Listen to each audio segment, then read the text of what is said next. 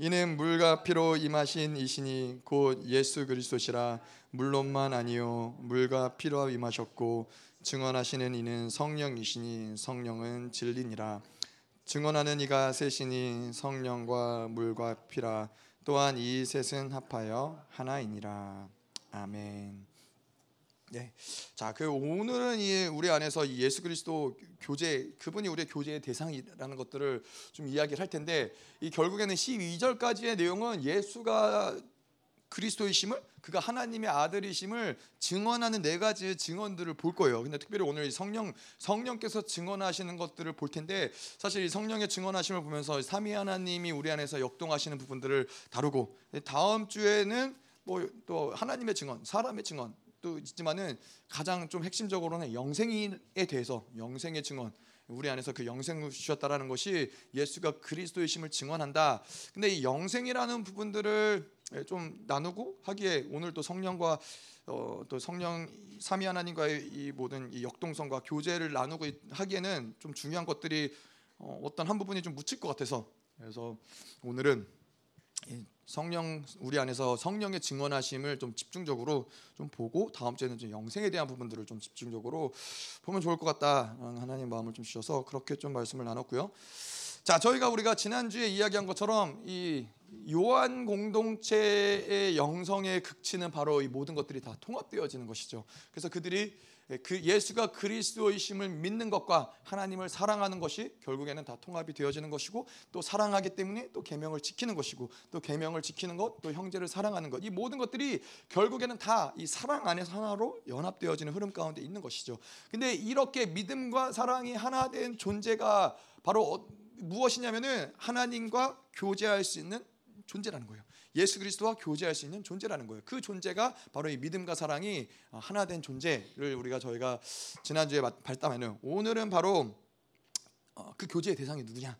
아, 그 교제의 대상이 또 예수 그리스도이신데 그가 예수가 그리스도이심을 또 하나님의 아들을 어떻게 우리가 알 수 있느냐 누가 증언하느냐 이것들을 볼 거예요. 자 그래서 이 우리 안에서 삼위 하나님이 계속 운행하시고 역동적으로 운행을 하시면서 이걸 만들어가는 것이죠. 그리스도가 내 안에, 내가 그리스도 안에, 그가 내 안에, 내가 그 안에 이 관계성을 계속해서 삼위 하나님과 교제 가운데서 이것들을 만들어가는데 이 삼위 하나님이 각자가 어, 하시는 역할들이 있다라는 거죠. 어, 뭐 우리가 이제 목사님 뭐 프로, 메타, 신 뭐 이것들을 쭉 요한일서 가운데 풀어 놓으셨지만은 이번 뭐 요한일서에는 뭐 그런 것들을 좀 복잡한 것들을 좀 언어들을 좀 어, 한쪽으로 밀어놓고 어, 그냥 우리가 성령의 하나 일하심이 무엇인지 성자 하나님 일하시는 것이 무엇인지 이것들을 좀 보자면은 일단은 성령 하나님이 우리 안에 내주하시잖아요. 근데 이것이 중요한 이유가 무엇이냐면은 성령 하나님이 우리 안에 내주하시기 때문에 우리에게는 무엇이 열리냐면은 하나님과 교제할 수 있는 그 교제로 나아갈 수 있는 하나님의 하나님의 나라의 모든 것들을 또 어, 그 안에 내재되어서 것들을 누릴 수 있는 이 모든 분들이 성령의 우리 안에 내재하심으로 사실 열리는 거예요. 그래서 만약에 성령이 우리 안에 내재하지 않으셨다면은 삼위 하나님과의 어떤 교제가 열어질 수가 없었겠죠. 예, 그분은 하나님은 신이시고 예, 우리는 지극히 어, 이 우주의 먼지 같은 피조물 인간이기 때문에 하나님과의 그 놀라운 어떤 이 그가 내 안에 계시고 내가 그 안에 계시는 그 놀라운 이 삼위 하나님과의 교제권이 풀어지기가 어려웠는데 성령이 우리 안에 들어오시면서 그것이 모든 교제의 기초가 되시고 그분이 우리의 그 교제의 통로가 되어 주신다는 것이죠. 그래서 우리가 이 그런 거 있잖아요. 뭐 놀이동산에 가면은 뭐 제가 어릴 때만 해도 그런 거 없었어요. 제가 어릴 때 놀이동산 가면 그런 거 없었는데 이제는 뭐 자유이용권 뭐 이런 게 있잖아요. 제가 어릴 때는 뭐다 어, 놀이기구를 다 돈 주고 기구를 도, 돈 내고 티켓을 사서 예, 탔어야 됐어요.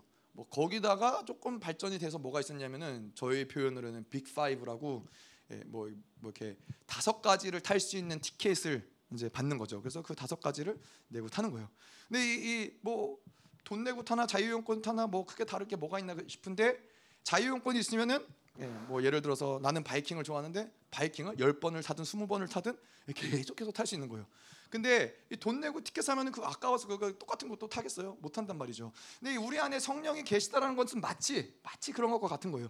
우리 안에 성령이 계시기 때문에 우리는 언제든지 하나님 앞에 나아갈 수 있고 은혜 보좌 앞으로 나아갈 수 있고 그리스도와 교제할 수 있고 예수의 피가 우리 안에 운행될 수 있고 하나님의 모든 능력과 권세와 지혜가 성령의 내주하심을 통해서 자유롭게 예, 언제든지 그래서 은혜의 보좌 앞에 때를 얻든지 못 얻든지 우리가 그, 그 은혜 그 뭐죠 담대함을 가지고 예, 필요에 따라 나아갈 수 있는 그 권세가 무엇이냐 성령이 우리 안에 내재하시기 때문에 이 모든 통로들이 활짝 열렸다는 거예요.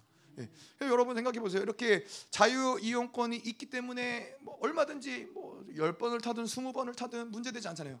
근데 그렇게 신나게 놀다가 자유 이용권을 잃어버렸어요. 그럼 어떻게 돼요? 예, 그날은 망하는 거예요. 그날은 다 놓은 거예요. 이제 뭐 어, 다른 거 뭐 탈 수도 없고 뭐 그 여전히 그 놀이동산에서 모든 놀이기구들을 보고는 있지만은 더 이상 탈 수가 없는 거예요. 근데 우리의 인생도 마찬가지라는 거예요. 우리가 성령이 우리 안에 내주하시기 때문에 우리가 무엇이든지 그 모든 은사가 드러나고 성령의 모든 말씀하심과 지혜와 계시와 풍성하심이 풀어지는데 성령을 놓치면은 성령을 잃어버리면은 예, 그럼 이 모든 것들이 사실은 다 단절될 수밖에 없다라는 거예요. 그렇다면 우리는 그분이 여전히 그분의 말씀이 있고 그분의 약속이 있지만은 이것들을 실행해 나가고 이것들을 취하고 받을 수 있는 모든 통로가 계속해서 제한이 되면서 내 힘으로 살아갈 수밖에 없는 예, 그러한 크리스찬으로 살아갈 수밖에 없다는 것이죠. 그렇기 때문에 성령의 내재하심이 우리에겐 중요한 중요한 사건이 되는 것이죠. 자 그렇다면 성자 하나님 근데 성자 하나님은 무엇이냐 바로 이 성령 하나님이 우리 안에 내주하실 수 있는 근거를 그분이 만드셨다는 거예요 예수 그리스도가 이 땅에 오셔서 십자가에 죽으시고 그 보혈을 뿌리시고 우리의 모든 죄를 사해 주셨기 때문에 우리는 어떤 상태가 돼요? 새 언약의 존재가 되는 거예요. 그래서 우리 안에 그분의 말씀을 두시고 그분의 보혈을 두시고 성령이 우리 안에 그 말씀과 함께 우리 안에서 운행되시고 그러면서 아까도 말씀드린 대로 성령이 우리 안에 내재하시는 상태. 예, 그래서 성령이 모든 것들을 가르치고 기름 부심이 모든 것들을 가르치고 다 알게 하시는 그 상태가 될 수 있었던 것이죠. 그래서 성자 하나님이 우리에게는 또 중요하신 분이시라는 거죠. 자, 그럼 성부 하나님은 뭘 하셨냐? 아무것도 안 하셨을까요? 보좌에 앉으셔서 성부 하나님 무엇을 하시냐면은 우리가 알다시피 기름 부으심을 통해서 성령님이 일하시잖아요. 근데 그 기름 부으심을 누가 부으세요? 그러나 아, 버지 하나님이 성부 하나님이 그 기름 부으심을 부으신다는 거예요. 그래서 뭐 우리가 때로는 그냥 뭐 성령님 기름 부어 주세요라고 고백할 수도 있지만은 예, 실질적으로 그 기름 부으심을 부어 주시는 거는 예, 아버지 하나님이 그 기름 부으심을 부는 것을 결정하신다는 거예요. 하나님이 이 모든 구원, 그 성부 하나님이 모든 구원의 역사 가운데 이 모든 것들을 그분이 결정하셨다는 거예요. 오늘도 우리의 인생 가운데 모든 인생의 중요한 결정들을 다 그분이 하나님이 계속 이런 식으로 우리 가운데서 일하시고 교제하시고 이런 모든 것들을 만들어 가신다는. 교제의 대상을 누구라고 이야기를 하냐면은 바로 예수님에게 초점을 두고 있어요. 자, 뭐 성교의 교제의 대상은 예수님일까요? 여러분 생각해 보셨어요? 뭐 때로 사람마다 좀 다르더라고요. 어떤 분들은 이 기도할 때 성령 하나님이 가까우신 분들이 계시고 뭐 성령님 찾고 뭐 성령님 오늘도 나와 함께 해주세요 구하시는 분들이 계시고 또 뭐 성부 하나님 아버지 아버지를 구하고 또 아버지 앞에 나아가는 분들이 계시고 예. 여러분들은 어떠세요? 예? 네?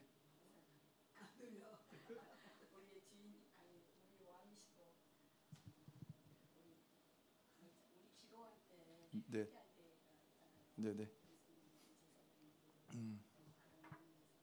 음. 예수님. 예수님 다 이루셨기 때문에. 그렇죠. 뭐, 뭐 여러 가지 우리가 이야기들 이야기할 수 있지만은 하나님이 예수님을 이 땅에 어떠한 모습을 보내셨냐면은 우리의 신랑 되신 분으로 보내셨어요. 교회는 그분의 신부이고 예, 신랑 예수님이 그 신부를 위해서 그 모든 값을 다 치르셨잖아요. 그래서 우리의 교제의 대상은 근본적으로는 예수님이 되시는 거예요. 예수님이 우리의 형제이기도 하시지만 예수님이 교회의 신랑으로서 우리와 계속해서 우리의 값을 치르셨고 우리와 교제하기 원하시고 예, 그또 우리가 마지막 때 어린 양의 혼인 잔치에 그분과 함께 혼인할 날을 기대하면서 우리가 살아가는 것이죠. 그래서 이 이러한 측면으로 봤을 때 우리의 교회의 어떤 이 교제는 예수 그리스도를 통해서 예, 그 그분과의 교제를 통해서 예, 우리가 또 오늘 말씀을 보면서 알겠지만은 그분과 교제할 수 있는 모든 것들을 하나님이 열어놓으시고 또 성령님이 이것들을 확증하시고 열어놓으시면서 결국에는 우리가 예수 그리스도와 예, 신랑이신 그분과 교제할 수 있는 모든 문들이 열린다는 것이죠. 음. 자 그래서 우리 인간이라는 것은 사실 인간의 행복은 하나님과 분리되어져서는 결코 행복할 수 있는 존재가 아닌 거예요. 예. 이 뭐 세상에서 주는 많은 것들, 세상에서 얻을 수 있는 많은 것들, 뭐 이러한 것들을 우리가 가져서 행복할 수 있는 존재가 아니라 하나님이 없으면 하나님이 없으면 우리는 즉각적으로 예, 바디매오가 되는 것이고 예, 이 거지와 바디매오 소경과 같은 삶을 살아갈 수밖에 없는 존재로 살아가는 거예요. 예. 그분이 보여주시고 그분이 공급하시고 그분이 만들어가시고 그분이 모든 것들을 행해 주시는데 그것이 아닌 이 세상이 주는 것으로 살아가면은 우리는 우리의 정체성을 잃어버리고 하나님이 주시는 것들을 다 잃어버린 채 사실은 우리 본, 본질적으로는 아무것도 할 수 없는 존재가 되는 것이죠. 음. 그래서 이, 이 마치 어린 아이들이 막 신나게 뭐 놀이터에서 신나게 놀다가 뭐 놀이 뭐 미끄럼틀도 타고 그네도 타고 신나게 놀지만은 예, 놀다가 주변을 둘러봤는데 엄마 아빠가 없으면 어떡해요? 예. 뭐 나이 차이에 따라서 조금 차이가 있겠지만은 예, 좀 어린 아이들은 놀다가 엄마 아빠가 없는 거를 깨달으면은 그 순간부터 노는 거는 끝났어요. 그 순간부터는 엄마 아빠 없어서 막 울고 불고 엄마 찾아 헤매 다니고 예, 그런 거죠. 근데 이제 좀 나이가 들고 좀 타락해지면서 예, 엄마 아빠 없어도 상관없이 예, 그냥 신나게 노는 거에 빠져서 놀 수 있는 나이가 되긴 하지만은 인간이라는 것은 근본적으로 그렇다는 거예요. 하나님과 분리되어져서는 즉각적으로 아무것도 할 수 없는 존재가 되는 거예요. 하나님이 느껴지지 않고 그분의 임재가 느껴지지 않으면은 모든 것이 다 불안해 불안한 상태로 들어갈 수밖에 없는 거예요. 마치 어린 아이가 부모님이 보이지 않으면 불안한 것처럼 하나님이 느껴지지 않고 하나님과 분리된 상태는 우리를 불안하게 만들 수밖에 없는 것이죠. 음. 또한 가지는 우리가 이야기한 대로 예수 그리스도가 우리의 신랑이신데 예, 마치 신랑은 있는데 신랑이 누구인지 잘 알지 못하고 신랑을 만나지 못하고 교제하지 못하는 신부가 있다. 아, 그러면 그것은 정말 불행한 신부인 것이죠. 예, 예전에 그런 일들이 많이 있었다 그러더라고요. 2차 세계 대전 때 뭐 우리나라도 뭐 6.25 때 그럴 수 있지만은 2차 세계 대전 때이 어, 세계 대전에 참전하기 직전에 결혼을 한 신부들, 결혼한 부부들 이렇게 막 결혼한 신혼 부부들이 아니 뭐 그런 경우도 있겠죠. 이제 결혼을 얼마 안 놨었는데 전쟁을 앞두고서는 결혼을 미리 예, 하는 그러는데 이렇게 전쟁을 통과하면서 전쟁이 뭐 우리 언제 끝날 줄 알지 못하고 또 전쟁이 끝나고 나서 나라의 어떤 이 사정들이 어떻게 변할지 모르는 상황 가운데서 결혼을 하고 전쟁을 갔는데 예, 그렇게 해서 서로가 헤어져서 70년을 떨어져서 지낸 경우들이 있대요. 70년을 떨어져서 지내면서 여전히 그 신랑을 기다리는 거예요. 여전히 그 신부를 기다리는 거예요. 뭐 어떤 경우는 뭐 신랑이 행방을 알 수가 없으니까 신랑이 돌아오지 않으니까는 그냥 뭐 다른 재혼을 해서 살아가는데 70년 있다가 남편이 나타나는 뭐 그런 경우들도 있고 뭐 여러 가지 이런 경우들이 있다라는 거예요. 근데 이러한 신랑과 함께하지 못하는 신부는 결국에는 이 굉장히 불행한 불행한 부부 관계인 것이죠. 근데 우리가 예수 그리스도와 신랑 대신 예수 그리스도가 계속해서 우리에게 이 모든 것들을 어, 공급하시고 그분이 우리를 위해서 죽으시고 보혈을 뿌리시고 그분이 이 제사장으로서 또 영광 가운데 들어가시고 이 모든 것들은 결국엔 다 무엇을 위해서냐? 우리와 함께 교제하기 위해서잖아요. 근데 신부된 우리가 그분과의 교제가 없다. 예, 교제를 할 수 없는 존재다. 할 수 없는 어떠한 이 상태에 있다. 그런 것은 우리에게 있어서는 아주 불행한 어, 사건인 것이죠. 자, 그래서 오늘 우리가 예수 그리스도를 증거하는 네 가지 것들을 어, 좀볼 텐데요. 음. 특별히 오늘 오늘 볼 성령의 증거 그리고 또 하나님의 증거 또뭐 어, 사람들의 증거, 자기의 증거, 영생의 증거, 하나님의 증거가 곧 사람의 어, 증거인 것이죠. 자, 그래서 이러한 것들이 어, 객관적으로 예수 그리스도가 누구인가, 예수 그리스도가 하나님의 아들이다. 아, 이거 굉장히 중요한 사건이에요. 예수 그리스도가 부활하셨다. 아, 이것도 굉장히 중요한 사건이에요. 이게 무슨 사건이냐면은 어, 우리가 그렇잖아요. 음, 뭐이 요즘 이 시대 이단들 뭐 신천지가 신천지도 그런가 뭐 JMS가 됐든 다 뭐라고 얘기하냐면은 나는 하나님의 아들이다. 어, 나는 신의 아들이다. 이게 다 자기들이 주장하는 어떤 주장인 거예요. 그래서 이 신의 아들이기 때문에 자기에게 순종하고 굴복하고 영생을 얻을 수 있고 구원을 받을 수 있고 다 그런 건데 어떻게 보면 예수님이 그 당시에 오셔서 나는 하나님의 아들이다라고 했을 때 이거를 그럼 어떻게 증명하는가 이 문제가 생기는 거예요. 근데 그 그분이 하나님의 아들이시면 어떻게 되나요? 그분이 십자가에 죽으시고 부활하심을 통해서 그가 진정 살아있는 하나님의 아들임을 증거하는 것이죠. 그래서 이 문제가 오늘 이 사도 요한 사도가 다루는 이 어, 예수가 그리스도이심, 그가 하나님의 아들이심은 사실은 뭐 저희에게는 그렇게까지 아, 뭐 우리는 너무 너무나 당연히 예수가 그리스도이심, 그가 하나님의 아들이심에 대해서 의심할 바가 없지만은 특별히 초대교회의 어떤 상황 가운데서는 이거 굉장히 중요한 문제였던 거예요. 아, 정말 그가 하나님의 아들이냐? 그걸 우리가 어떻게 증거할 수 있느냐, 어떻게 증명하느냐 이 부분이 굉장히 중요한 부분이고 또 한 가지는 그 증거들이 우리 안에서 특별히 신부된 교회 안에서 그 증거는 객관적인 어떠한 그분의 하나님의 아들 되신만 증언할 때뿐 아니라 우리 안에서도 신부 안에서도 그것이 증언되어진다라는 거예요.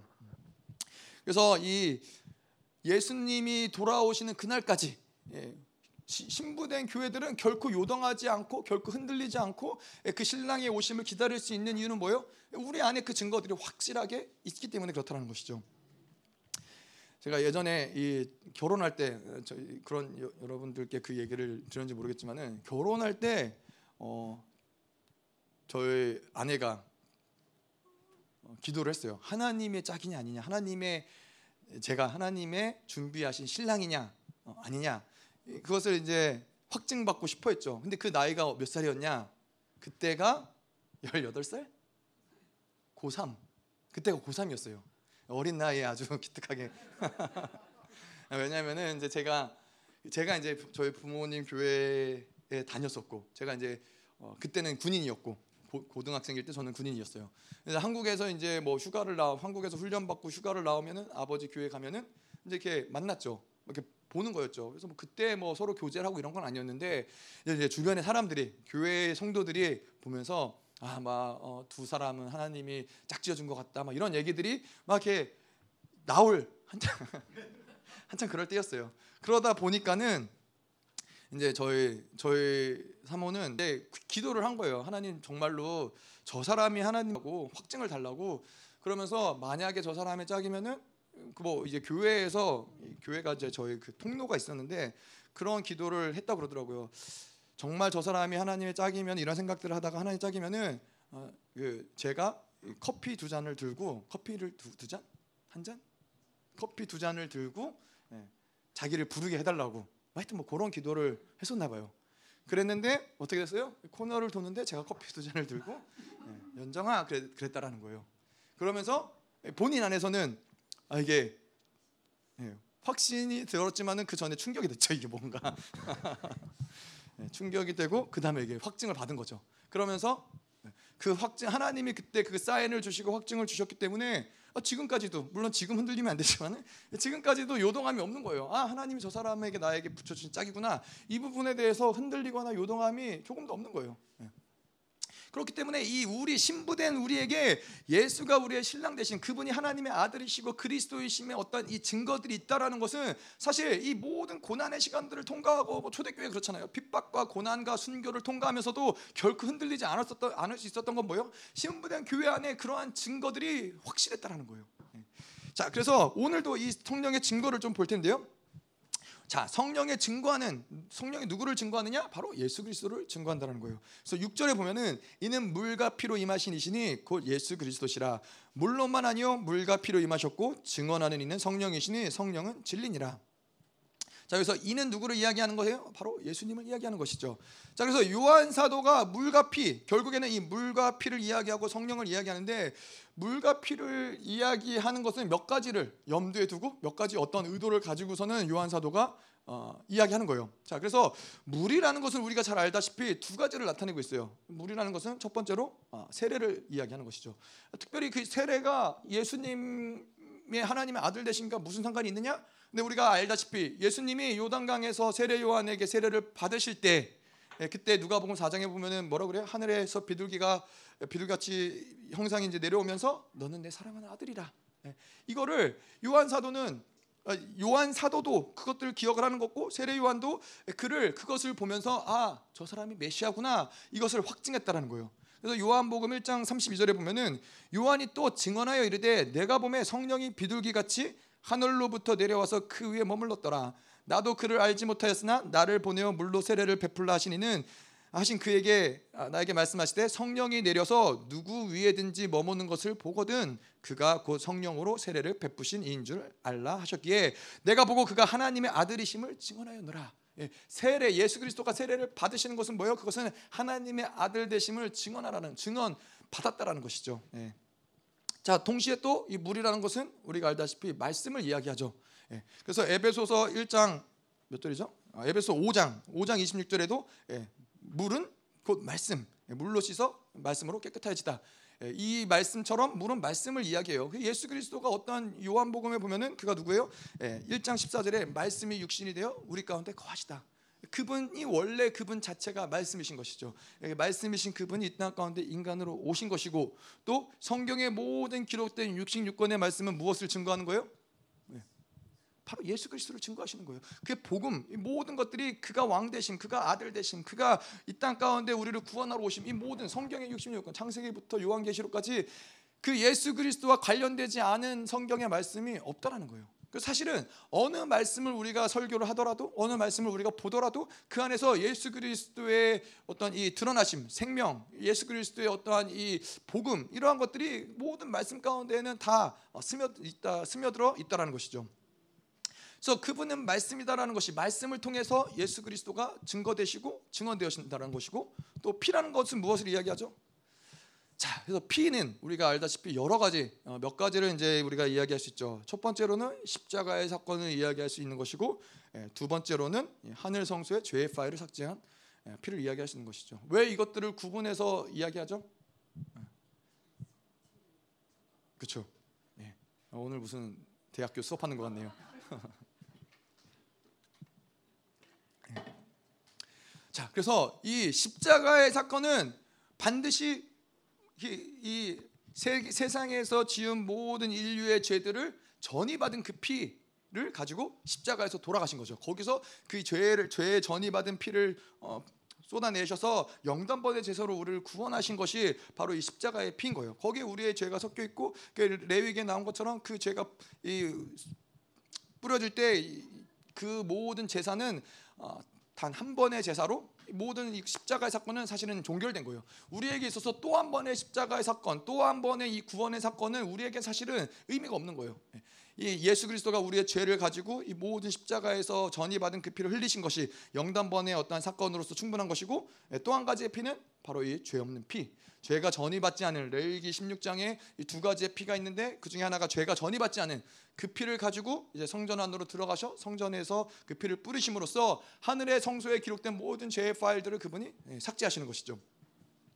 자, 그래서 이 그 피는 이제 흠이 없는 피인데 어, 이 히브리서 9장 11절에 보면은 그리스도께서 장래에 좋은 일에 대제사장으로 오사 손으로 짓지 아니한 곧 이 창조에 속하지 아니한 더 크고 온전한 장막으로 말미암아 염소와 송아지의 피로 아니하고 오직 자기의 피로 영원한 속죄로 이르사 단번에 성소에 들어가셨느니라.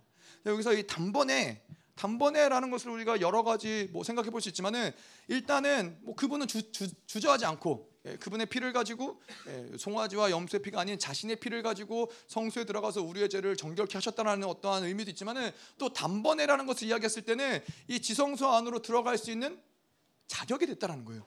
그분이 이 자격 죄가 하나도 없 없는 상태이기 때문에 지성소로 제사장이 들어갈 수 있는 것이죠 대제사장이.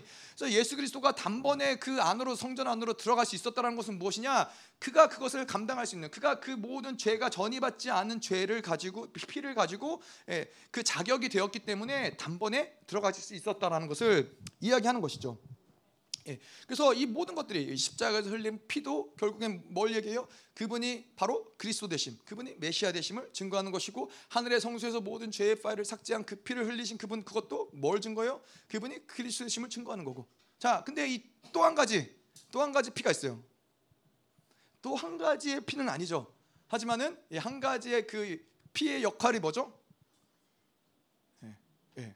아사셀 염소는 피를 흘리지 않, 습니다 예. 또한 가지의 피는 뭐냐면은 바로 우리의 마음에 뿌려진 피라는 거예요. 자 그렇다면 우리의 마음에 뿌려진 피는 오늘은 계속 퀴즈가 나가네요. 마음에 뿌려진 피는 죄를 전이받은 피일까요? 전이받지 않은 피일까요? 깨끗한 피죠.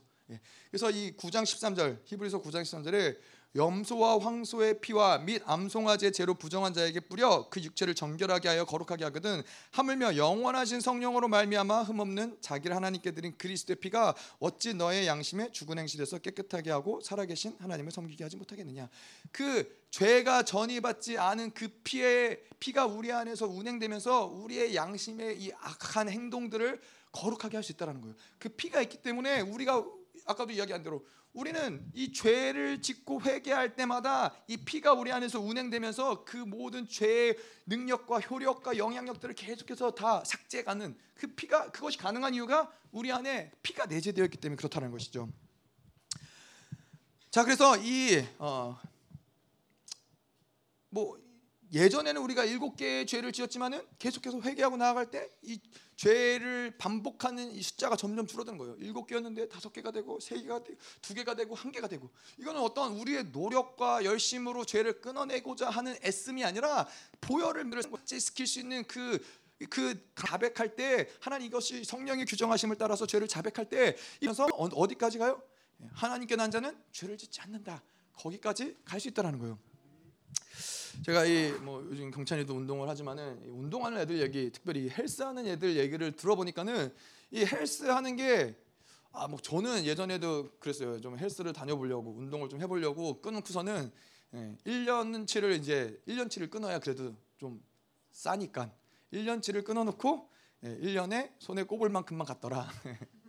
에 가기가 쉽지 않은 거예요. 뭐 예전에 열방교회 있을 때 바쁘기도 하고 뭐 또 그럼 피곤하기도 하고 또 운동을 가서 해도 뭐가 되는 건지도 잘 모르겠고 그러니까 잘 안 가게 되는데 한참 이 헬스하는 게 유행 열방교회도 유행처럼 번지면서 아이들이 청년들이 운동을 열심히 많이 하더라고요. 근데 이제 이 아이들 얘기하는 게 어느 정도 이제 운동을 하다 보면은 중독성이 생긴대요. 안 하면은 안 하면은 힘들대요. 그래서 이 저는 이해할 수 없는 세계죠. 저는 힘들 하면 힘들거든요. 하면은 막 몸도 찌뿌둥하고 막 아프고 통증이 있고 이러니까는 아 막 고통스러운 거예요. 운동 갔다 오면은 막 며칠간은 고통스러워서 아, 또 가야 되나 막 이런 생각이 드는 거예요. 그런데 이것들을 하다 보면은 이 친구들이 뭐라 그러냐면은 운동을 해서 몸에 통증이 있는 것이 어, 기쁘대요. 왜냐하면 이 통증은 결국 무엇을 얘기하냐면은 뭐 이게 자기가 이제 근육이 결국에는 계속 반복적으로 무게를 들고 운동을 하면서 근육이 늘어나고 찢어지면서 찢어진 근육들이 회복되면서 더 근육이 커지고 강해지고 그러는 거잖아요. 그래서 내가 오늘 뭔가 이 열심히 운동해서 몸이 뻐근하고 통증이 있다. 그러면은 뭔가 이 내가 아 건강에 강해지는 느낌이 드는 거예요. 그러니까는 이, 이 중독성이 있는 거예요. 뭔가 안 하면은 몸이 무거운 것 같고 막 어떤 이 뭐죠? 이 호르몬적인 영향도 있겠지만은 운동을 해야 이 몸이 뻐근해야 뭔가 오늘 좀 열심히 사는 것 같고 이런 느낌이 드는 거예요. 근데 뭐 뭘 얘기하는 거냐면 회개도 그렇다는 거예요. 우리가 처음에 죄를 짓고 회개할 때는 아, 내가 또 죄를 졌어, 아, 내가 또 넘어졌어, 막 그런 절망을 한다거나 좌절을 한다거나 그런데 사실은 이 회개의 능력과 권세가 무엇인지 안다면은 우리는 사실은 회개하면 할수록 그 느낌이 드는 거야. 아, 내가 어제보다 더 정결해졌구나. 내가 이 죄에 대해서 더 힘이 강력해졌구나. 이 죄를 끊어낼 수 있는 힘들이 내 안에서 더 축적이 되는구나. 이것들이 믿어지니까는 회개하는 것 것이 사실은 물론 뭐 죄를 짓는 것 자체가 즐거운 일은 아니지만은 회개하면서 우리는 계속해서 아 내가 더 거룩해지고 온전해진다라는 것이 믿어지는 거예요. 음. 그렇기 때문에 계속 이 회개할 수 있는 어떠한 이, 어, 이 죄를 이겨나갈 수 있는 그 근거들이 우리 안에서 계속 운행이 되는 것이죠. 이, 이 이유는 뭐예요? 우리 안에 그 내재된 보혈이 있기 때문에 그렇다는 거예요. 그 피가 우리 안에서 운행되기 때문에 이, 이 모든 죄악들을 결국엔 다 씻어내고 끊어내고 어떠한 부분들은 단번에 끊어지는 것도 있지만 어떠한 영역에서는 좀 시간이 걸린 것도 있죠. 이 싸움을 계속해서 영향력들을 뽑아내야 되는 시간이 필요한 시간도 있다라는 것이죠. 음. 자, 그래서 우리가 이야기한 대로 십자가에서 그분이 죄를 전이받은 피가 예수가 그리스도임을 증거하고 또 우리 안에서 이 어, 이 하늘 성소 죄가 전이받지 않은 피가 하늘 성소의 모든 죄의 파일을 삭제하였고 또 그 죄가 전이받지 않은 그 피가 우리 안에 우리 마음 가운데 양심 가운데 뿌려진 바 되어서 우리 안에서 그 피가 운행이 되면서 계속 우리를 무엇을 증거해요? 우리가 의롭다함을 증거하죠. 그래서 그것을 우리 안이 피를 뭐라 그러냐? 예, 히브리서에서 12장 24절에서 이야기한 것처럼 그 피는 예, 말하는 피라는 거예요. 그 피는 계속 우리 안에서 운행이 되어지면서 무엇을 이야기하냐면은 예, 너는 의롭다. 너는 의롭다. 예, 예수의 피가 우리 안에서 그 모든 죄를 이긴 그 전이받지 죄가 전이받지 않는 그 정결하고 깨끗한 피가 너는 의롭다라고 계속 우리 안에서 증거하는 거예요. 그래서 우리가 의롭다함을 받아들인다는 것은 또 한 가지로 무슨 증거가 되느냐? 아, 내가 의롭다함의 확증이 있다는 것은 내 안에 예수 그리스도의 보혈이 운행된다는 것에 대한 확증인 거예요. 지금도 그 피가 내 안에서 운행되기 때문에 계속해서 내가 어떠한 죄를 짓더라도 그 피는 바로 이 양심에 기록된 모든 죄의 기록들을 삭제할 수 있구나. 또한 그것은 무엇을 증거하는 거예요? 예.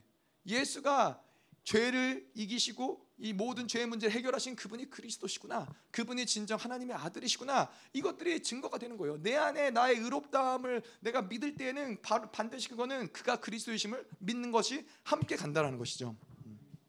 자, 그래서 그 피는 그 예수의 보혈은 그것은 예수 그리스도의 생명인 것이고 그분의 능력인 것이고 그분의 거룩인 것이고 그분의 이 사랑이 계속 우리 안에서 운행되면서 그것들을 예수 그리스도가 어떠한 그가 누구이신지를 증거한다는 것이죠. 그의 생명을 증거한다는 것이죠. 그래서 이 어, 이 피가 그 우리 안에서 운행되면서 그 의를 증거하기 때문에 너는 의롭다. 그 의를 계속 이야기하기 때문에 우리가 뭘 할 수 있는 거예요? 우리가 회개할 수 있다는 거예요.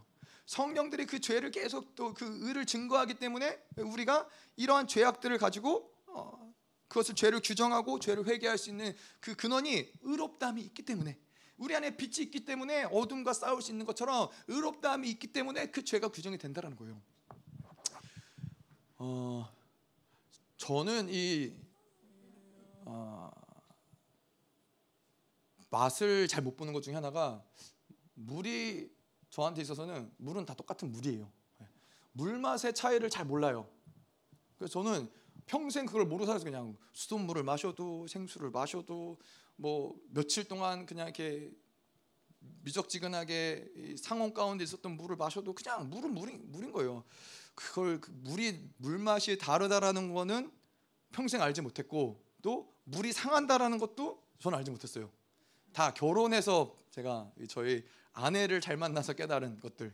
근데 저희 저희 아내는 저희 사모는 물 맛의 다름을 기가 막히게 잘 알아요.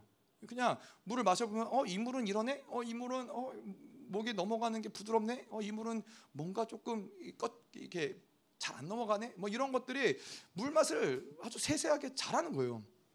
그래서 저는 저는 뭐 그런 거 잘 몰랐죠. 근데 어느 날 이제 저희 사모가 뭐 이렇게 물을 마시면서 어, 이거 물 맛이 되게 좋다고. 그러니까 이제 뭔가 저도 호기심이 그래? 그 물 맛이 좋아? 저는 뭐 다 똑같은 물인 줄 알았는데 그러면서 물을 마셔봤는데 그 물 맛을 이제 기억을 하는 거죠. 아, 이게 좋은 물 맛이구나.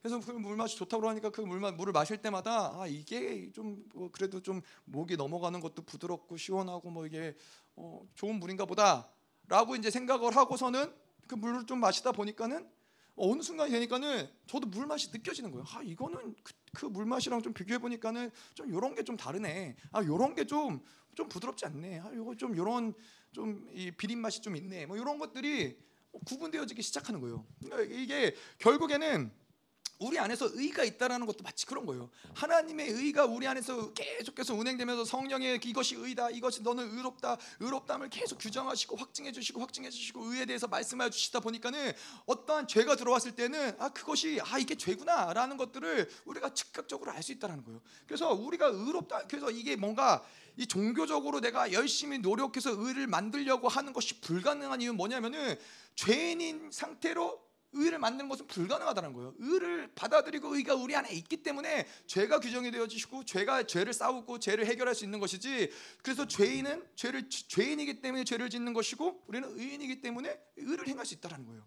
그게 바로 이 성령이 우리 안에 내재하시고 예수의 피가 우리 안에 내재되면서 우리를 의롭다라고 말씀하시는 그 계속 증거하시는 것들이 결국에 여러분 보세요. 이 하나님은 우리를 거룩하고 흠이 없게 만들기로 작정하셨다는 이유는 무엇이냐? 그분의 말씀을 드시고 그분의 보혈을 드시고 그분이 계속해서 그 말하는 피로하여 우리를 의롭다라고 말씀하시고 계속해서 그 의인됨을 확증하게 하고 아 그래 내가 의인이구나. 성령이 오늘도 그걸 증거하는구나. 하나님의 말씀이 오늘도 나에게 나의 의롭다함을 말씀하시는구나. 이것들이 계속 믿어지면서 정말 이제는 의 의인된 존재로서 의의 어떠함들이 계속 드러나는 실질적인 의인으로 가는 것들이 가능해지는 모습들로 가는 거예요. 하나님이 모든 것들을 다 뭐, 물을 말씀을 우리 안에 두신 것도 보혈을 우리 안에 두신 것도 성령 우리 안에 두신 것도 그냥 하기 위해서 필요한 모든 조치를 다 만들어 오셨다는 거예요. 우리 안에서 운행이 되면서 어, 우리 안에서 예수에 대해서 이야기하는 거예요. 예수 그리스도의 생명, 그가 생명 이야기하는 거예요. 예수를 증거하는 거예요. 왜 왜 그래요?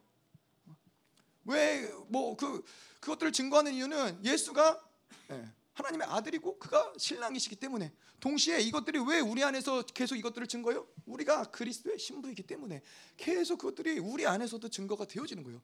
예수 안에서 그분이 말씀이셨고 그가 세례를 받음으로써 그가 하나님의 아들임이 증거되었고 그 피가 우리의 모든 죄를 삭제하고 그런 이 모든 것들이 그 안에서 그분을 예수가 그리스도임을 증거하지만 동시에 신부된 우리 안에서도 물과 피와 성령이 우리 안에서 내재하면서 계속해서 예수 그리스도를 증언하는 거예요. 누굴 증언하는 거예요? 신랑 대신 그분을 증언하는 거예요. 동시에 그거는 뭐, 우리 그건 뭐가 증거가 돼요? 우리 안에 물피 성령을 두셨다는 건 우리가 바로 신부라는 거예요. 우리가 그리스도의 신부이기 때문에 그분 그분에게 물피 성령이 그분을 증거하듯이 물피 성령이 우리 안에서 신부된 우리를 증거하는 거예요. 자, 그래서 이 어, 이 물피 성령이 우리 안에서 계속 운행이 되면서 이것이 왕성해지는 비결은 무엇이냐? 계속 이것들이 멈추지 않고 피가 계속해서 빠른 속도로 이거 모든 부정함들, 모든 더러운 것진 것들을 정결케 하는 그 비결은 무엇이냐? 바로 은혜의 보좌 앞으로 나아가서 하나님을 만나는 거예요. 그분을 만날 때 계속 이것들은 왕성하게 계속 활성화가 되는 거예요.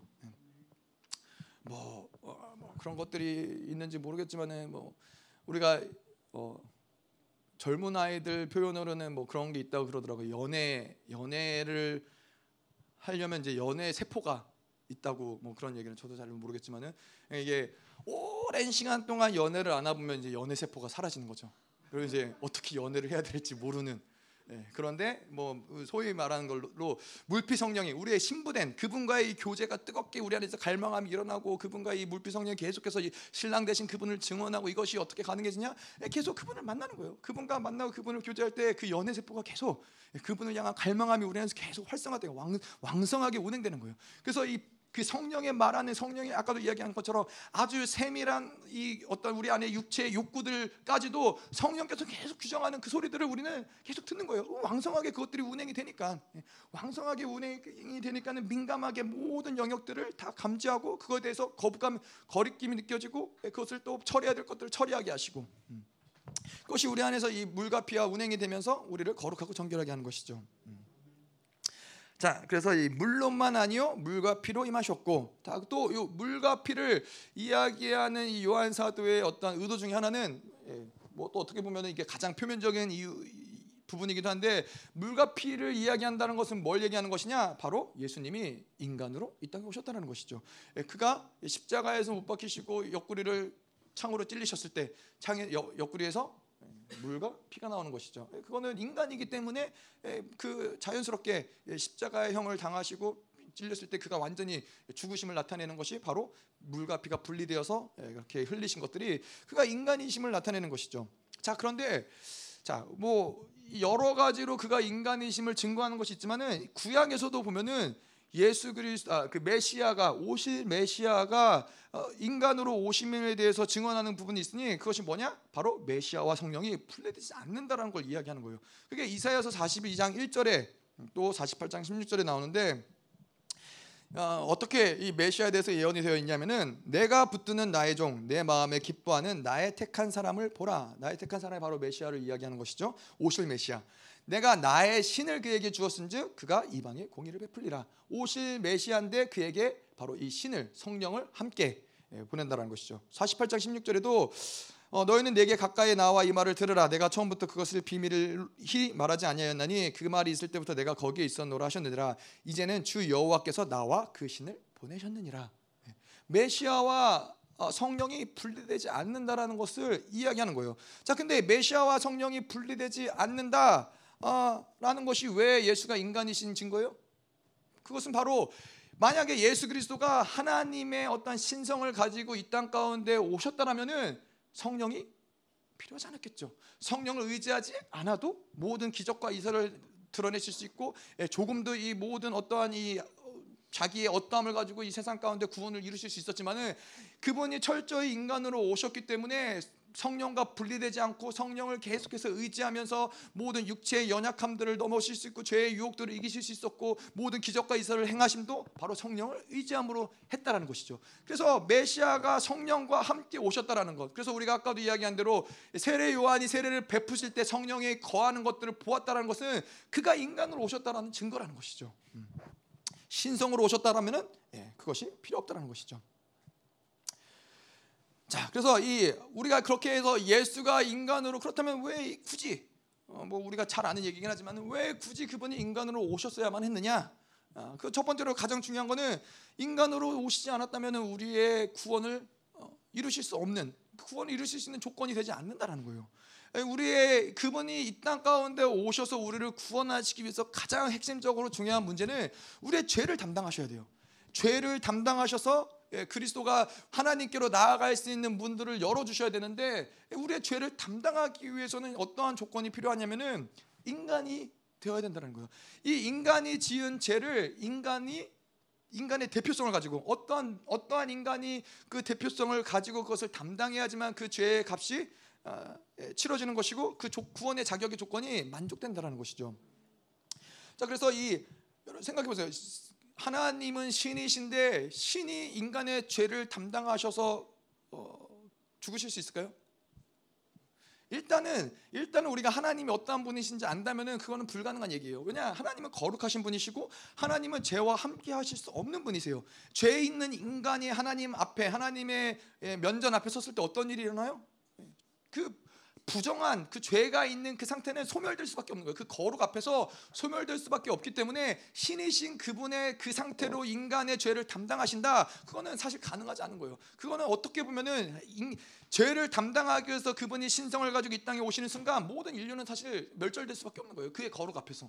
그거 그것은 어떤 질서이기 때문에 그분이 우리를 뭐 죽이고 싶으시고 뭐 심판하고 싶으신 게 아니라 그분의 거룩이 죄와 함께할 수 없는 예, 모든 부정한 것들을 다 그의 거룩한 불로 소멸하실 수밖에 없는 그의 질서 가운데서 소멸되어질 수밖에 없다는 것이죠. 그래서 예, 하나님이 어, 예수 그리스도가 어떤 모습으로 오세요? 인간으로 오셔서 우리의 죄를 담당하셨다는 거예요. 음. 뭐 그거 말고도 또 여러 가지 히브리서 나오는 것이 있죠. 이 대, 대제사장은 제사장의 이 중요한 자격 조건이 무엇이냐? 인간을 대표할 수 있는 이 제사장의 인간의 죄를 가지고 하나님께 나아가서 이 인간의 죄를 중재하려면은 인간이 대표해야 된다는 거예요. 그것이 대제사장의 중요한 자격 조건 중에 하나인 것이죠. 그렇기 때문에 그것 그것도 마찬가지로 예수님이 인간으로 오셔야 되는 것이죠. 자 그리고 또 이 두 번째로 인간이 그분이 인간으로 오심은 그것이 왜 중요하냐? 예, 이 에베소서 5장 1절에 보면은 너희는 하나님을 본받는 자가 되라.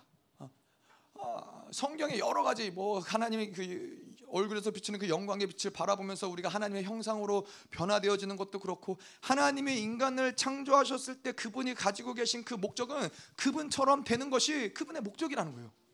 근데 그분처럼 되는 것이 목적이고 또 예수께서 얘기하신 것처럼 너희가 성령을 받아서 너희가 나보다 더 큰 일을 행하리라.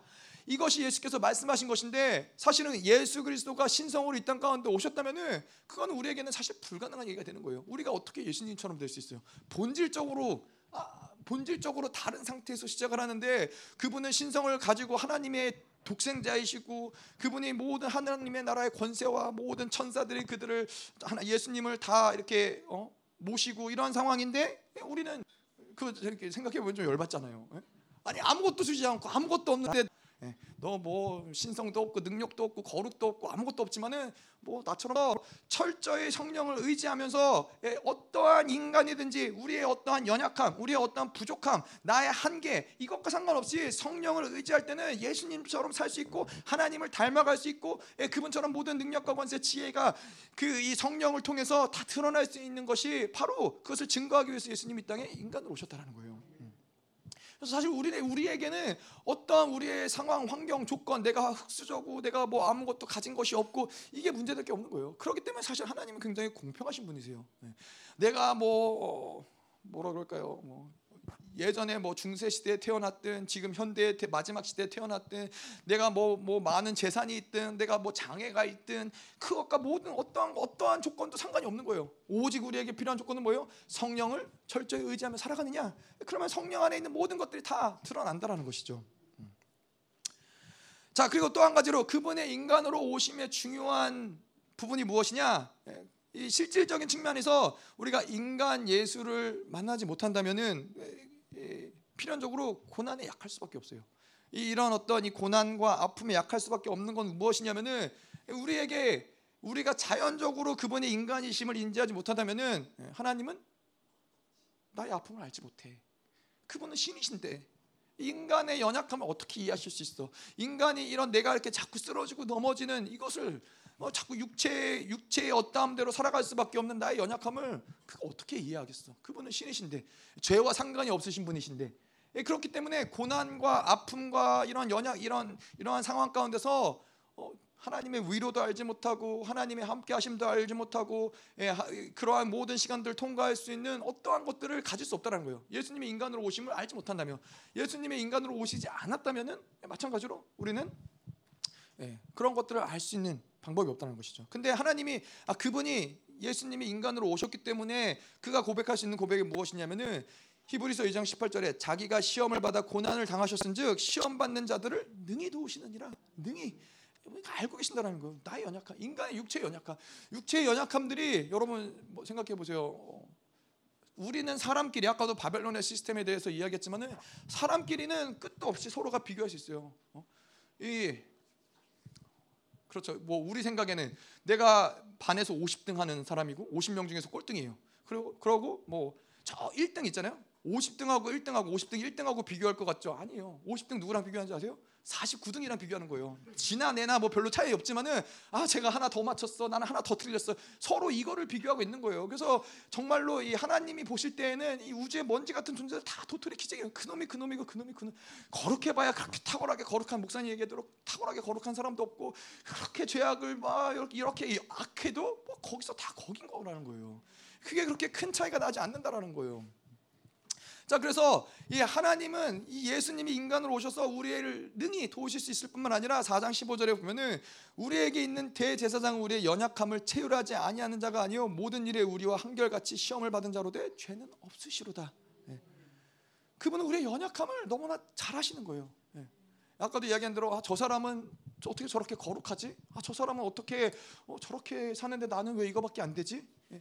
여전히 저 사람이 어, 뭐 아주 작은 한 가지의 죄를 짓든 내가 아주 막 심각한 죄를 짓든 여전히 똑같은 죄의 삭슨 사망인 거예요. 여전히 죄는 죄는 죄인 거예요. 우리는 그 죄인 죄인의 어담을 가지고서는 뭐 그것을 서로가 비교할 것도 평가할 것도 없다라는 거예요.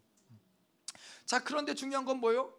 예수님이 인간으로 오셔서 그러한 뭐 그 너의 연약함이 크든 너의 죄가 크든 작든 그 모든 것들을 그분은 다 이해할 수 있다는 거예요. 왜냐 육체로 살아가는 것의 한계가 무엇인지 그분은 너무나 잘 아시기 때문에 육체로 살아가는 것은 뭐 이렇게도 넘어질 수 있고 저렇게도 넘어질 수 있고 저렇게도 한계가 될 수 있고 뭐 어떤 사람에게는 저 같은 경우에게는 굉장히 의지가 박약한 사람이야. 의지가 박약하기 때문에 넘어지고 또 넘어지고 또 넘어지고 또 넘어지지만은 그것마저도 예수님은 체휼하실 수 있는 분이라는 거예요. 그것마저도 그분은 이해하실 수 있는 분이시라는 것이죠. 자 그런데 이 4장 15절에서 중요한 것은 무엇이냐면은 우리와 똑같은 분이시되 시험을 똑같이 시험을 받은 자로 되 죄는 짓지 않으셨다. 그게 왜 중요해? 왜 중요하냐? 우리와 똑같이 육체의 연약함을 가지고 그분이 이 땅 가운데서 강곡 심한 통곡과 눈물로 하나님께 그 그것을 아뢰 드렸지만은 그분은 죄를 짓지 않았다라는 것은 인간의 육체의 연약함 모든 죄악들을 이길 수 있는 방법이 그분 안에 있다라는 거예요. 그분은 결국에는 승리하셨다는 거예요. 육체를 가지고 그분은 승리하셨기 때문에 뭐 만약에 그분이 똑같은 육체로 오신 것 자체까지는 좋은데 그래서 우리를 극렬하게 여기시고 체휼하신 것까지는 좋은데 만약에 그분도 우리와 똑같이 죄를 지으셨다 죄를 이기지 못하셨다 그러면은 그것도 아무 의미가 없는 거예요 하지만 그분은 우리와 똑같은 조건으로 오셨지만은 죄를 짓지 않으시고 승리하셨기 때문에 우리의 모델이 되시는 거예요. 아, 예수님처럼 우리가 똑같은 인간이지만은 우리도 예수님처럼 철저히 성령을 의지하며 살아갈 때 가능한 일이구나. 이것이 가능하구나. 이것이 우리에겐 중요하다는 것이죠. 자, 7절. 증언하는 이는 성령이시니 성령은 진리니라. 아, 이것은 사실 6절 마지막 부분에 있는 건데 어, 사실 이 헬라에 보면은 이것이 7절로 어, 구분되어져 있는 것이죠. 그래서 6절과 붙어서 보기보다는 7절과 붙어서 증언한 이는 성령이시니 성령은 진리니라. 증언한 이가 셋이니라. 이것을 이제 6, 7절과 붙어서 어, 볼게요. 자, 그래서 성령이 어, 증언한다. 성령께서는 증언하는데 많은 경우 성령 성령을 이렇게 증거하시는 어떠한 이런 역할이 성령께 있으셔 있으세요. 그래서 어떠한 경우는 성령이 직접 증거하세요. 뭐 로마서에서 8장에 보면은 성령이 우리가 하나님의 자녀임을 증거한다. 아, 그리고 또 8장 어, 26절에 보면은 말할 수 없는 탄식으로 우리의 죄를 어, 탄식하세요. 이런 것들이 직접적으로 성령께서 증거하시는 것들인 거예요. 계속해서 우리 안에 내주하시면서 성령이 야, 너는 하나님의 자녀야. 너는 하나님의 거룩한 자녀야. 너는 왕적인 존재이고 왕적인 거룩한 후사야. 계속해서 그것들을 증거하시고 또 우리 안에서 죄를 지을 때 그 죄를 증거하시죠. 우리 안에서 거, 거, 우리 안에 내재하시기 때문에 우리의 짓는 모든 죄악들, 죄의 동기들 이것들을 보시고 그것을 말할 수 없는 탄식으로 우리를 위해서 중보해 주시는 분이시죠. 증거하는 것이죠. 또이 어, 고린도전서 2장 10절에 내 안에 모든 것을 아시고 하나님의 모든 것을 통달하시는 분. 그래서 어, 하나님과 우리를 교제케 하시는 분. 이것 또한 증거인 것은 무엇이냐면은 바로 이 하나님 안에 있는 그 우리를 향한 하나님의 마음을 그분은 모든 것들 하나님 모든 것들을 통달하시기 때문에 그분은 그걸 잘 아시는 거예요. 하나님의 마음을 우리에게 증거해 주시는 거야. 하나님 사실은 그래. 어, 우리 저희, 어, 저희 사모도 이제 그러지만 제가 막 아이들을 혼낼 때 야, 아빠 마음은 사실은 그래. 아빠가 너를 사랑해서 그러는 거지. 이거를 증거해 주는 거예요. 네, 마찬가지로 성령께서는 우리 안에 계시면서 어, 하나님의 마음을 증거, 또 증거하실 뿐만 아니라 우리의 마음을 또한 증거하세요. 우리의 마음, 우리 깊은 가운데 하나님을 사랑하는 마음이나 하나님 그런 어떤 하나님을 필요로 하고 갈망하는 그런 마음들을 우리의 모든 것을 통달하시는 그분이 계속 증거해 주시는 거예요. 음. 자 그런데 또 성령이 증거하는 모습들이 또 한 가지가 이제 여기 나온 것처럼 음, 성령은 진리니라. 성령이 물과 피를 증거하는데 무엇을 통해서 증거하느냐? 바로 진리를 증거한다라는 거예요. 어, 진리를 증거한다는 것은 하나님의 말씀을 성령께서 확증해 주신다는 거예요. 아, 그 말씀이 진리야. 그 말씀이 맞아. 정확하게 그 말씀이 하나님의 말씀이야. 그것이 그 말씀이 하나님이 너에게 주시는 말씀이야. 이런, 이런 것들을 성령이 우리 안에서 계속 어, 증거하신다는 거예요. 그래서 성령을 우리는 진리의 영이라고 그러시는 것이죠. 그래서 우리가 이야기한 대로 성령은 반드시 진리와 함께 운행되시는 영인 거예요. 네. 그래서 우리가 예배 신령과 진정으로 예배 드리는 자가 온다라고 이야기했을 때 예배는 그렇게 반드시 신령과 진정 다시 말해서 그거는 영과 진리로 성령과 진리로 예배를 드려야, 드려야 된다는 거예요. 그래서 말씀이 예배 가운데도 선포되어지고 말씀이 계속해서 이렇게 어, 쏟아질 때 우리 안에서 성령은 그 말씀을 확증해 주시는 거예요. 그 말씀이 레마의 말씀으로 그 말씀이 우리 수 있는 그런 흐름들을 어, 성령과 진리가 한번 지난주에도 통합이 중요하다. 뭐 말씀만 좋아 성령 메시아와 성령이 분리될 수 없는 것처럼 예, 성령과 진리 우리 교회는 말씀만 좋아. 어, 근데 성령은 역사하지 않아. 불가능한 일을 지금 해내고 있는 거예요. 가능하지 않아요. 말씀은 항상 성령과 함께 운행되면서 선포될 때 그 말씀을 우리가 들을 때 말씀의 찔림을 받는다. 말씀이 검이 되어서 우리의 어둠을 드러낸다. 이건 뭐예요? 성령의 그 말씀을 따라서 우리 안에서 역사하신다라는 거예요. 그렇다면 성령이 말씀을 드러내셨다라면 반드시 또 이 우리 안의 어둠들을 해결하시는 것이 또 성령과 진리와 예수 그리스도와 예, 이 같이 함께 이 모든 것들이 우리 안에서 운행되어지면서 이 것들을 만들어가는 것이죠. 그래서 이 뭐 우리는 은사 뭐 성령의 역사심이 강력한 교회야. 근데 진리가 없어. 어, 그것도 굉장히 혼란스러운 거죠. 예. 우리 교회는 말씀만 줘. 그것도 굉장히 혼란스러운 거죠. 혼란스러운 교회들이 많더라고요. 그래서 반드시 성령의 어떠하심을 거부할 수도 없는 것이고 말씀의 어떠함을 거부할 수도 없는 것이고 예, 우리의 예배라는 것은 영과 진리로 신령과 진정으로 드려져야 된다는 것이죠.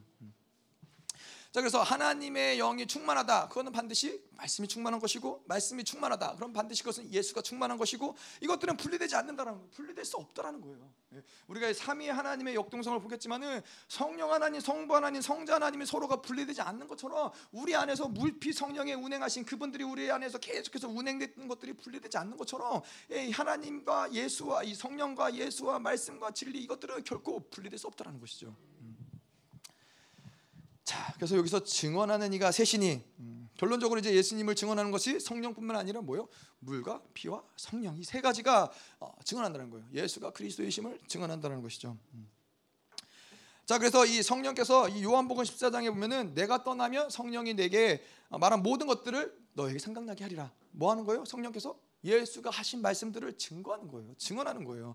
성령이 계속 예수님의 말씀을 생각나게 하시고 예수가 누구인지를 계속해서 우리 안에 증거해 주시는 거예요. 요한일서 2장 26 27절에도 너희는 주께 받은 바 기름 부음이 너희 안에 거하나니 아무도 너희를 가르칠 필요가 없고 오직 어, 그의 기름 부음이 모든 것을 너에게 가르치게 하며 또 참되고 거짓이 없으니 너희가 가르치신 그대로 주 안에서 거하라. 아, 이 기름 부으심이 중요한 맥락이 그런 거예요. 이 우리 안에서 성령이 계속해서 뭐 공동체 안에서 성령이 운행되시고 이 모든 것들이 기름 부으심을 통해서 이 성령이 운행하시고 그것을 예수님을 증거하시고 이 모든 것들이 다 기름 부으심 하나님 성부 하나님이 기름 부으심을 허락하시고 이러한 것들이 교회 사실은 이 생명의 역동성을 가지고 교회 안에서 움직여지는 것들이라는 것이죠. 그래서 이 교회 안에 기름 부으심이 있다. 아, 사실은 이거는 굉장히 어, 뭐 있을 수도 있고 없을 수도 있고 그것이 아니라 기름 부으심이 없다라는 건 사실은 아무것도 없다라는 거예요. 기름 부으심이 없는데 성령이 어떻게 역사하고 성령이 역사하지 않는데 말씀이 어떻게 역사하고 말씀이 말씀이 역사하지 않는데 예수 그리스도가 그 가운데서 어떻게 존재하실 수 있겠어요? 이것들은 따로 분리될 수가 없다라는 거예요. 이 모든 것들이 우리 증거는 뭐예요? 바로 기름 부으심이라는 거예요. 기름 부으심 우리가 그래서 뭐 뭐, 아, 뭐 어, 별거 아닌 것 같지만은 저 사람의 통변이 맞는지 안 맞는지 어떻게 알아요? 기름 부으심을 통해서 안다라는 거예요. 저 사람의 예언이 맞는지 안 맞는지 어떻게 알아요? 기름 부으심을 통해서 안다라는 거예요. 왜냐? 기름 부으심이 부어진다라는 것은 성령이 역사한다라는 것이고 그 예수가 충만하다라는 것이고 이 모든 것들이 함께 연합하여서 움직여지는 것이기 때문에 그것이 우리에게 아, 저 예언이 맞구나. 어떻게 보면은 그거보다 더 명확한 증거는 없는 거예요. 어떻게 보면 그것보다 더 확실한 증거는 없는 거예요. 이 교회가 하나님이 살아계시고 역사하는 교회인지 어떻게 아느냐? 이 교회 가운데 기름 부심이 부어지고 있느냐? 이것이 사실은 어떠한 증거보다 뭐 저 교회가 뭐 요즘 요즘 분들에게는 어느 교단이냐 이게 중요하잖아요. 아, 저 교회 믿을 만한 교회다. 어, 저 교회는 장로교 통합 측이고 뭐 합동 측이고 뭐 감리교고 아, 저 교단 저런 교단인 걸 보니까는 믿을 만한 교회다. 그 그게 여러분 확실하세요? 제가 보니까는 제가 뭐 잘은 모르지만은 우리나라 교단들 막 그렇게 역사들을 보니까는 좀 그렇더라고요. 예, 뭐, 뭐 그렇게 그렇게 뭐 내세울 만한 아, 뭐 그래서 좀 자신감이 얻었어요. 아, 우리는 뭐 교단에 대해서 내세우기도 좀 그렇고 뭐 생명사를 붙여놓으면 또 어, 그것도 좀 그렇게 했는데 아, 뭐 지교단이나 우리 교단이나 아니, 우리 교단이 낫죠. 예, 뭐 역사를 보니까 그렇더라고요. 뭐 신사 참배의 역사부터 해서 뭐 WCC에 가입하고 갈라지고 뭐 하여튼 뭐 하여튼 여러 교단들이 뭐 그렇게 사실 뭐 믿을 만하다 안전하다라고 보장해 줄 수 있는 사실 그런 게 보장해 주는 게 아닌 거예요. 교회가 하나님이 통치하는 교회냐, 하나님이 살아계신 교회냐, 무엇을 통해 아느냐? 기름이 그 교회 가운데 기름 부으심이 부어지고 그 기름 부으심에 따라 성령이 역사하느냐, 그 말씀이 선포되느냐, 이것이 다른 어떤 것보다도 중요하다라는 것이죠. 음. 자, 8절. 성령과 물과 피라 또한 이 셋은 합하여 어, 하나이니라. 자 그래서 성령도 물도 말씀도 다 예수 그리스도를 증거하는 것이죠. 내 안에서 이 물피 성령이 운행님이 되면서 나를 점점 더 거룩하고 온전하게 만들어가는 것이죠. 그래서 이 셋은 합하여 하나라. 이거 하나는 동의하다. 아, 물피 성령 하나를 동의하다 이런 뜻인 거예요. 아, 두 가지 의미를 좀 보겠는데 뭐 비슷한 의미예요. 셋의 의지. 그뭐 물피 성령 이 셋의 의지 뭐 또 예수 그리스도가 가진 의도와 다르지 않다라는 거예요. 예수 그리스도가 가고자 하는 방향성 그분이 가지신 의지와 어, 따로 떨어져서 움직이지 않는다라는 거예요. 음. 자 예수님은 이렇게 얘기했는데 어, 내 안에 성령님은 다르게 얘기한다. 아, 그럴, 그럴 수 없다라는 거예요. 어. 삼위일체 하나님이 모두가 다 동일하게 동일한 방향성을 가지고 동일한 의지를 가지고 움직이시는 것처럼 우리 안에 물피 성령도 예수 그리스도와 함께 동일한 의지를 가지고 동일하게 움직이시는 분이라는 것이죠. 뭐 예수의 피가 성령의 의지가 결국에 뭐예요? 우리를 거룩하게 만드는 것이 그분의 의지라는 거예요. 성령 또한 뭐예요? 네? 거룩한 영이시죠. 네, 성령이 우리 안에 내재하면서 우리를 거룩하게 만드시는 것이 그분의 의지인 것이죠. 네, 말씀은 계속해서 빛으로서 우리에게 비춰지는데 성령은 우리 안에 뭔가 자꾸 어둠으로 그 빛을 덮는다. 그럴 수 없다라는 거예요. 그분이 가지신 의도, 그이 삼위의 하나님이 가지신 의도는 다 같은 방향, 같은 의지라는 거예요. 음. 자, 그래서 이 어, 예전에 제가 어디서 그런 이 수업 학교 다닐 때 수업에서 그런 것들을 봤는데 이어그 정권사님도 쌍둥이시죠? 쌍둥이신데 일란성 쌍둥이신가요? 그래서 닮, 닮으셨죠? 생긴 것도 닮고 네. 뭐또뭐 뭐, 뭐 닮으셨어요? 말소리도 똑같고. 근데 제가 이제 이, 이 사람들이 이제 쌍둥이에 대해서 실험을 했는데 어떤 걸 실험했냐면은 쌍둥이가 태어났는데 아주 어렸을 때부터 이렇게 분리된 쌍둥이들이 있어요. 서로 서로 별로 같이 지내는 시간이 없는 거예요. 서로 이렇게 뭐 같이 보고 뭐 둘이 닮아 뭐 저 사람 제 나랑 닮았네 이게 아닌데 그냥 어렸을 때부터 떨어져서 한 사람은 뭐 미국 이쪽에서 한 사람은 미국 완전히 반대쪽에서 그렇게 자라갖고 몇십 년이 지나서 어른이 됐는데 재미난 것은 무엇이냐면은 두 사람이 헤어스타일도 비슷하고 뭐 직장도 똑같고 둘 다 소방관이고 뭐 어, 좋아 결혼한 어떤 이 부인의 이런 것도 비슷하고 취미 생활도 비슷하고 비슷하다라는 거예요. 신기하잖아요. 아니 어떻게 서로 같이 지내면서 뭐 같이 음식을 먹고 같이 대화를 하고 그러면서 닮아지는 게 아니라 그냥 아예 태어날 때부터 떨어졌음에도 불구하고 굉장히 비슷하다라는 거예요. 왜냐 그 안에 동일한 DNA가 있기 때문에 그렇게 멀리 떨어졌음에도 불구하고 그렇게 어떤 성향들이나 이런 것들이 비슷하게 나타날 수 있다라는 거예요. 근데 이 인간의 어떤 DNA도 그런데 이 하나님과 성령님과 이 예수 그리스도가 그분들이 하나이신데 이 삼위일체 하나님이신데 그분들의 가진 의지가 서로가 다를 수가 없다라는 거예요. 서로가 다른 방향성을 가지고 우리를 인도하실 수가 없다라는 거예요. 아까도 이야기한 대로 그렇기 때문에 교회가 뭐 말씀은 좋은데 성령이 없어지고 성령은 좋은데 성령은 역사하는데 말씀이 없고 불가능한 얘기를 하고 있다라는 것이죠. 어, 교회는 그럴 수 없다라는 것이죠.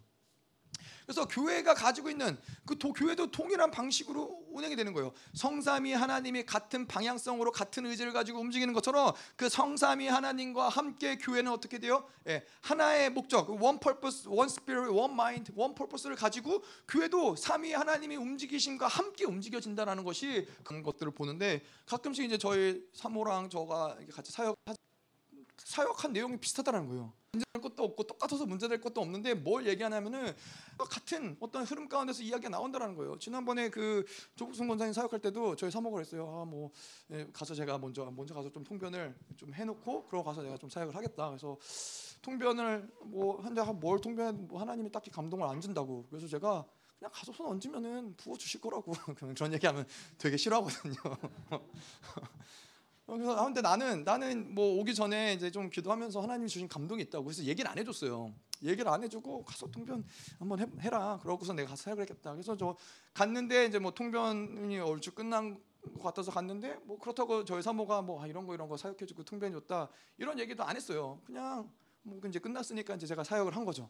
사역을 했는데 나중에 들, 들어보니까는 예, 뭐 비슷하다라는 거예요. 그러면 그, 그 결국엔 그것은 무엇이냐? 예, 같은 삼위 하나님이 하나의 목적과 하나의 의지를 가지고 움직이신 것처럼 교회도 그분의 의지와 따로 떨어져서 운행할 수 없다라는 거예요. 예. 예, 우리가 그래서 통변할 때 뭐라 그래요?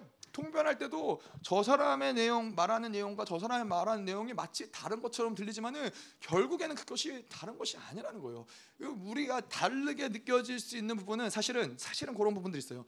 우리의 어떠한 이 안목이 좁으면은 그것들이 더 다르게 보이는 부분들이 있고 오히려 우리의 안목이 크면은 이 모든 것들이 하나님의 크신 안목 가운데서 아 이건 이 영역이고 이건 이 영역이지만은 결국에는 이런 한 방향성에서 이러한 통변들이 이렇게 다르지만은 같은 방향성에서 나오는구나 이것들이 명확하게 더 보일 수 있는 부분들이 있는 것이고요. 그래서 이 하나님의 통치하시는 교회는 이 반드시 어떠한 다른 가지 곁가지들과 다른 방향성을 가지고 교회가 움직여지지 않는다라는 거예요. 그 하나님의 통치하심을 믿을 때 어, 이것이 아주 명확하다는 거예요. 음. 자, 그래서 우리는 이 뭐라 그래요? 교회가 머리이신 예수 그리스도의 모든 명령에 일사불란하게 한 방향성으로 움직이는 것이죠. 근데 그 방향성대로 움직이지 않는 것은 뭐예요?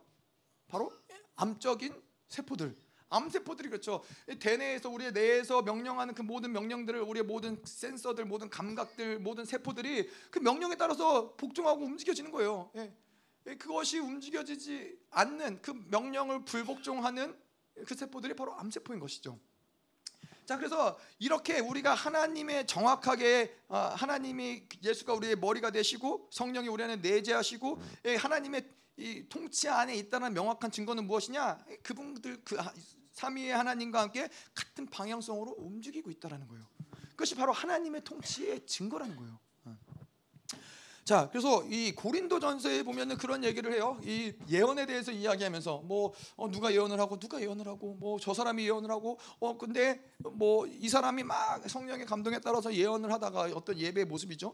예언 막 성령의 감동에 따라서 막 예언을 했는데 뭐또 그 다음 사람의 하나님의 기름 부심 부어지고 영이 부어지면은 또 그 다음 사람이 예언을 할 때 그 첫 번째 예언했던 사람은 그것을 멈추고 두 번째 예언한 사람이 이야기를 하게 하는 것이죠. 근데 또 이야기를 했는데 또 두 번째 예언한 사람 막 예언을 하고 예언을 했는데 어, 이 내용이 뭔가 안 맞는 것 같아. 틀린 것 같아. 그러면 어떻게 해요? 결국에는 이 모든 이 예언 성령이 그 하나님의 통치하시는 교회 안에서는 저 사람이 예언하는 것들이나 이 사람이 예언하는 것들이나 아 저 사람은 뭔가 잘못한 것 같지만은 결국에는 이것이 문제되지 않는다라는 거예요. 왜냐하면 이 예언들이 돌아가면 성령이 돌아가면서 결국 이 모든 것들을 그분이 다 온전하게 만들어 가신다라는 거예요. 에, 그 우리가 가끔 그럴 때가 있어요. 어, 저와 저희 사모 같은 경우는 어, 워낙 또 이렇게 같이 또 신앙생활을 하고 같이 살고 이러다 보니까는 사역의 내용도 굉장히 뭐 비슷하고 뭐 그렇지만은 하나님이 같은 어떠한 이 통로들을 통해서 일하시지만은 열방교회에서 한동안 또 문제가 됐던 어떤 영역들은 무엇이냐면은 어, 저 사역자한테 가면 저 얘기하고 또 저 사역자한테 가면 저 얘기하고 막 이런 것들이 있으면은 혼란스러운 거예요. 또 그러다 보니까 이제 어떠한 일들이 일어나냐면은 이 사역자한테 하면 이야기하면은 내가 원하는 소리가 아니야. 그럼 또 다른 사역자를 찾아가요. 내가 원하는 소리가 나올 때까지 막 사역자들 찾아가는 거예요. 아니 그럴 바에 하나님의 뜻을 뭐하러 구해요? 뭐하러 하나님 내가 원하는 대로 그냥 내가 하고 싶은 대로 하지. 그뭘 굳이 그렇게 힘들게 사나 싶은데 근데 이러한 모든 것들도 중요한 것은 어, 저 사람하고 저 사람하고 다르면 이게, 뭐지? 하나님이 일하시는 거 맞나? 하나님의 뜻이 맞나? 근데 근본적으로 중요한 건 이 교회 하나님이 통치하시느냐? 이게 근본적으로 중요하다는 거예요. 혹 저 사역자를 통해서 뭔가 이 가르쳐준 이야기가 뭐 선포한 이야기가 뭐가 좀 다를 수 있어요. 근데 하나님은 그것마저도 하나님은 사용하셔서 그 사람이 온전하게 갈 수 있는 방향성으로 하나님 그 모든 것들을 통치하고 다스린다. 한 방향성으로 그 모든 것들을 맞춰서 가신다라는 거예요. 그렇기 때문에 교회 기름 부심이 있느냐 이게 중요한 거예요. 교회 기름 부심이 있을 때는 뭐 그런 어떠한 영역들이 혹시 뭐저 어, 사람이 지금 오늘 상태가 안 좋아서 온전하게 사역을 못했어. 그래도 그게 문제가 되지 않는 거예요. 하나님이 모든 것들을 커버하시고 통치하신 가운데서 그것들을 온전하게 만들어 가시기 때문에 그런데 기름 부으심이 없는 교회에서는 사실은 뭐 요렇게 어떠한 뭐 달라지는 예언들, 달라지는 사역들 이것들은 어, 무슨 문제가 되냐면은 교회 안에 질서가 무너져요. 교회 안에 질서가 어그러지는 게 돼요. 아니 사모님은 저 얘기하고 목사님은 저 얘기하는데 이게 도대체 뭐 어떻게 되는 거지? 누구 얘기를 들어야 되는 거지? 누구 말이 맞는 거지? 예, 여러분 그럴 때는 목사 얘기를 듣는 게 맞습니다. 예, 제가 지금 예, 그게 아니라 중요한 거는 하나님이 통치하시는 교회일 때는 사실은 그 모든 것까지도 하나님이 다스리시고 통치하시고 온전하게 만들어 가는 걸 수없이 많이 봤어요. 수없이. 왜냐하면은 목사님도 인간이시기 때문에 때로는 어떠한 이야기를 듣고 전체적인 부분들을 못 보시고 결정을 내리실 때가 있어요. 어, 그러면 어 뭐 왜 저러지? 왜 저런 부분 분명히 저건 아닌데 그런데도 불구하고 하나님의 통치하심을 받으시기 때문에 반드시 그 모든 문제는 오히려 교회 덕이 되는 사건으로 이 문제들이 마무리된다는 거예요. 하나님의 통치를 믿는 교회들은 예, 그 그러한 것이 서 두려울 게 없는 거죠. 그래서 뭐 저희들도 리더십을 할 때도 어, 그냥 예언하시라고 그러고 통, 뭐 통변하시라고 그러고 이런 게 문제가 되지 않는 게 하나님이 기름 부으시고 교회 가운데 성령이 역사하기 때문에 그분이 통치하시기 때문에 어, 저 사람이 통변한 것이 뭐, 뭐 100% 맞지 않더라도 그게 문제되지 않는 거예요. 우리의 사역은 아 내가 괜히 사역했다가 잘못하면 어떡하지? 잘못해서 저 사람의 영혼에게 뭔가 심각한 피해를 주면 어떡하지? 뭐 그런 두려움이 있을 수 있잖아요. 처음 사역할 때. 근데 무엇을 믿냐면은 교회를 통치하시는 하나님을 믿는 거예요. 나의 선포를 통해서 하나님이 어, 이것을 결국에는 그분이 온전하게 만들어 가실 것을 그분의 통치하심 우리는 믿는 거예요. 그러니까 교회가 중요한 거예요. 그러니까 교회 질서 없이 사실은 통변하고 예언하고 사역하는 사람들은 위험할 수 있다라는 거예요. 이 뭐 우리가 소위 말하는 기도원 원장들이나 이런 사람들이 어려울 수 있는 게 문제가 될 수 있는 영역들이 그런 부분이라는 거예요. 교회 하나님이 통치하시는 그리스도가 머리 되신 교회 가운데 그분이 통치하시면서 모든 것을 온전하게 만들어 가시는데 기도원 원장의 말 한마디 잘못해서 그 영혼이 완전히 완전히 묶이는 경우들도 많고 완전히 그 인생이 박살나는 경우도 굉장히 많아요, 사실은. 통치권이 인정되지 않기 때문에. 음. 자, 그래서 다 이 셋은 합하여 하나이니라. 그래서 이 하는 방향성, 셋은 하나를 동의한다. 또 한 가지는 이 세 세 이 세 가지가 셋은 합하여 하나다라고 얘기할 때는 이 셋은 같이 움직인다라는 거예요. 함께. 물피 성령이 뭐 비슷한 얘기 같지만 조금 다른 것은 무엇이냐면은 예를 들어서 그런 거죠. 우리가 회개를 할 때 삼위 하나님 그리고 물피 성령이 따로 따로 뭐 다른 방향성에서 움직이는 것이 아니라 같이 움직이는 거예요. 우리가 회개할 때 그 예수의 피가 우리 안에서 이 모든 우리 악들을 제거하고 양심에 기록된 것들을 정결케 하는 역사들을 하고 말씀은 또 그것을 확증하고 성령께서는 또 죄를 죄라고 규정하는 이 세 가지 세 이 물피 성령이 함께 운행이 되면서 우리가 회개할 때 이것들을 어, 깨끗하게 한다는 거예요. 마찬가지로 우리가 기도할 때도 마찬가지로 성령께서 그렇게 우리를 어, 우리를 중보해 주시고 우리를 하나님과 교제할 수 있는 자리를 이끌어 주시고 예수님이 우리를 그 천거하시고 이러한 모든 것들이 세 분의 하나님이 또 이 우리 안에 있는 물피 성령이 함께 함께 성부 하나님이 우리 안에서 일하실 때 마치 삼각형이 한 꼭지점이 면은 두 가지가 같이 우리 안에서 운행되어지는 것이고 삼위 하나님도 그렇게 어, 세 분의 하나님이 그, 그분의 그들의 세 분의 하나님의 의지도 명확하고 의지도 같이 운행되고 세 분의 하나님이 어, 서로를 존중하고 이 정말 이 창세 이전부터 세 분의 하나님이 그 놀라운 교제 가운데 있는데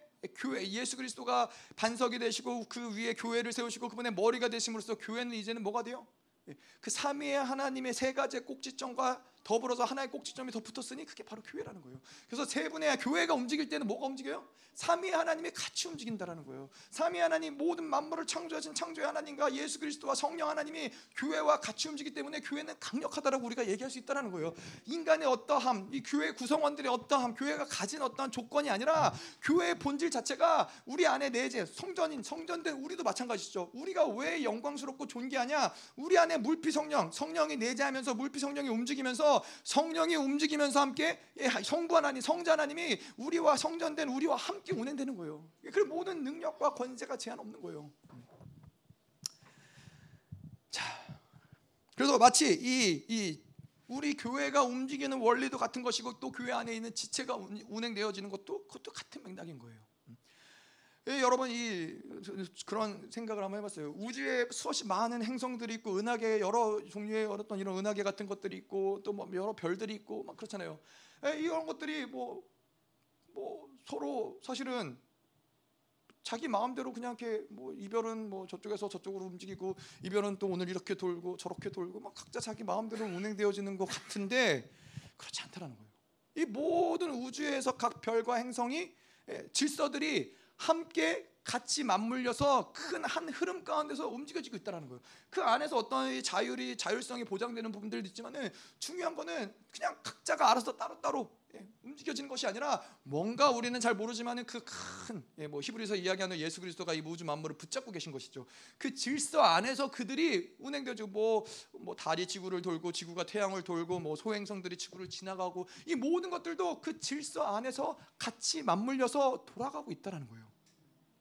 자, 근데 오늘 이, 이 부분이 중요한 건데 교회 안에서 우리가 성령으로 그래서 이게 무엇이냐? 우리 아까도 이야기한 대로 성령이 우리 안에 내재하시면서 예수가 그리스도를 증거하고 물피 성령이 우리 안에서 움직이잖아요. 이 성령이 우리 안에서 내재했다는 것은 마치 이 하나 성부 하나님 성자 하나님 삼위 하나님이 큰 모든 우주 만물을 운행하시고 다스리시고 통치하는 그 큰 하나님의 질서 가운데로 우리가 성령 하나님을 통해서 들어가는 거예요.